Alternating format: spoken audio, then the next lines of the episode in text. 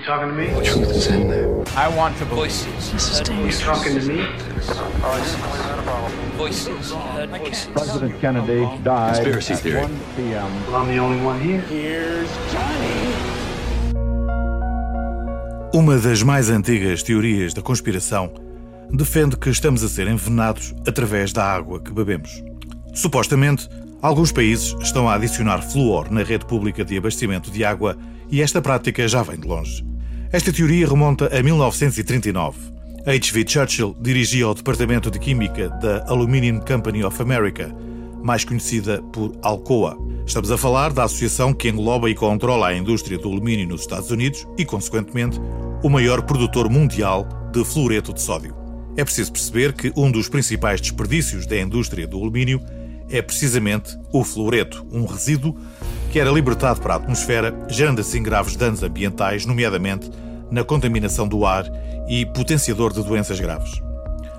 O fluoreto é uma forma ionizada de flúor e é solúvel em água. Tratando-se de um desperdício, os produtores de alumínio tinham por isso todo o interesse em dar outra utilidade ao fluoreto que fosse mais lucrativa, e é aqui que entra Churchill.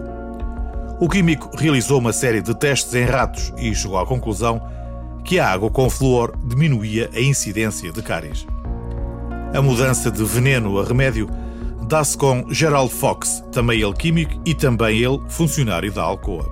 Com base no estudo pouco fundamentado de Churchill, Fox começou a defender publicamente que o fluoreto não é nenhum veneno e sim um benefício para a saúde oral quando adicionado à água em quantidades baixas. Ato contínuo, dá-se início a uma campanha de sensibilização pública que visa diminuir drasticamente o número de cáries dentárias através da adição do flúor na água de consumo público.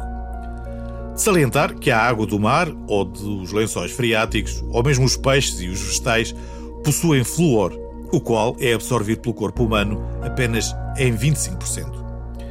Existem estudos que atestam que a toxicidade do flúor é semelhante à do chumbo e igualmente cumulativa, ou seja, à medida que envelhecemos, vamos aumentando a concentração de flúor nos nossos ossos, o que traz maiores riscos de osteoporose, por exemplo. O que a fluoretação fez foi otimizar esses níveis para, supostamente, produzir um benefício anticárie, sem, no entanto, prejudicar a saúde. A confiança de que em doses ínfimas espalhadas pelas águas e alimentos no mundo só faria bem aos dentes, evitando cáries, fez com que a fluoretação se consolidasse num gigantesco contrato comercial à escala global. E é precisamente aqui que começam as teorias da conspiração. Talvez porque deixa muito a desejar a forma como toda esta história teve início, mas também as razões que levaram empresas poluidoras a transformarem-se em amigas da saúde pública e ainda por cima com o apoio do governo. Alegava-se que a adição excessiva de flúor na água causava debilidade mental e que a campanha não passava de uma tentativa de controle comportamental de toda a população. Mas os conspiracionistas conseguiram ir mais longe, dando como exemplo o que Hitler teria feito durante o Holocausto. Supostamente, o ditador teria misturado flúor na água que abastecia os campos de concentração com o propósito de tornar os prisioneiros submissos e as mulheres estéreis. A substância também teria sido utilizada na rede pública de distribuição de água nos gulags soviéticos e pelo governo de Margaret Thatcher no Reino Unido nos anos 80 do século passado, com o intuito de acalmar os revoltosos da Irlanda do Norte. Por fim, o flúor teria sido também usado pelas entidades governamentais chinesas em campanhas de controle de natalidade. Teoricamente, o maior problema do flúor na água seria o bloqueio da glândula pineal, responsável pela segregação da melatonina que regula o ritmo biológico do nosso organismo.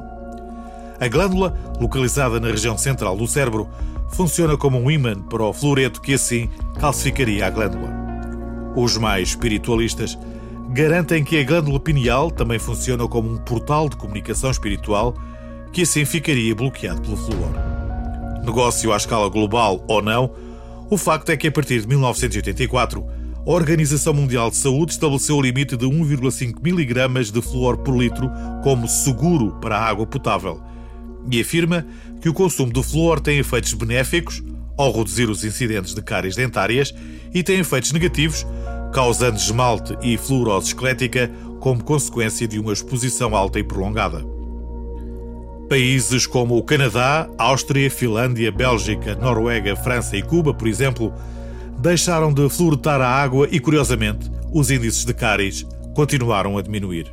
Já agora, em Portugal, a EPAL, a maior distribuidora de água de consumo público, garante que não é aplicada a fluoração artificial da água. Aliás, o tratamento da água que é captada na barragem de Castelo do Bode consiste em seis fases: a pré-oxidação com cloro gasoso, coagulação, floculação, decantação, filtração, correção de pH e desinfecção final.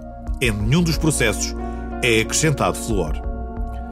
Em 2004, o documentário A Farsa do Flúor, baseado no livro homónimo de Christopher Bryson, revelou os nomes de alguns cientistas pagos pela indústria do flúor que participaram nos estudos iniciais.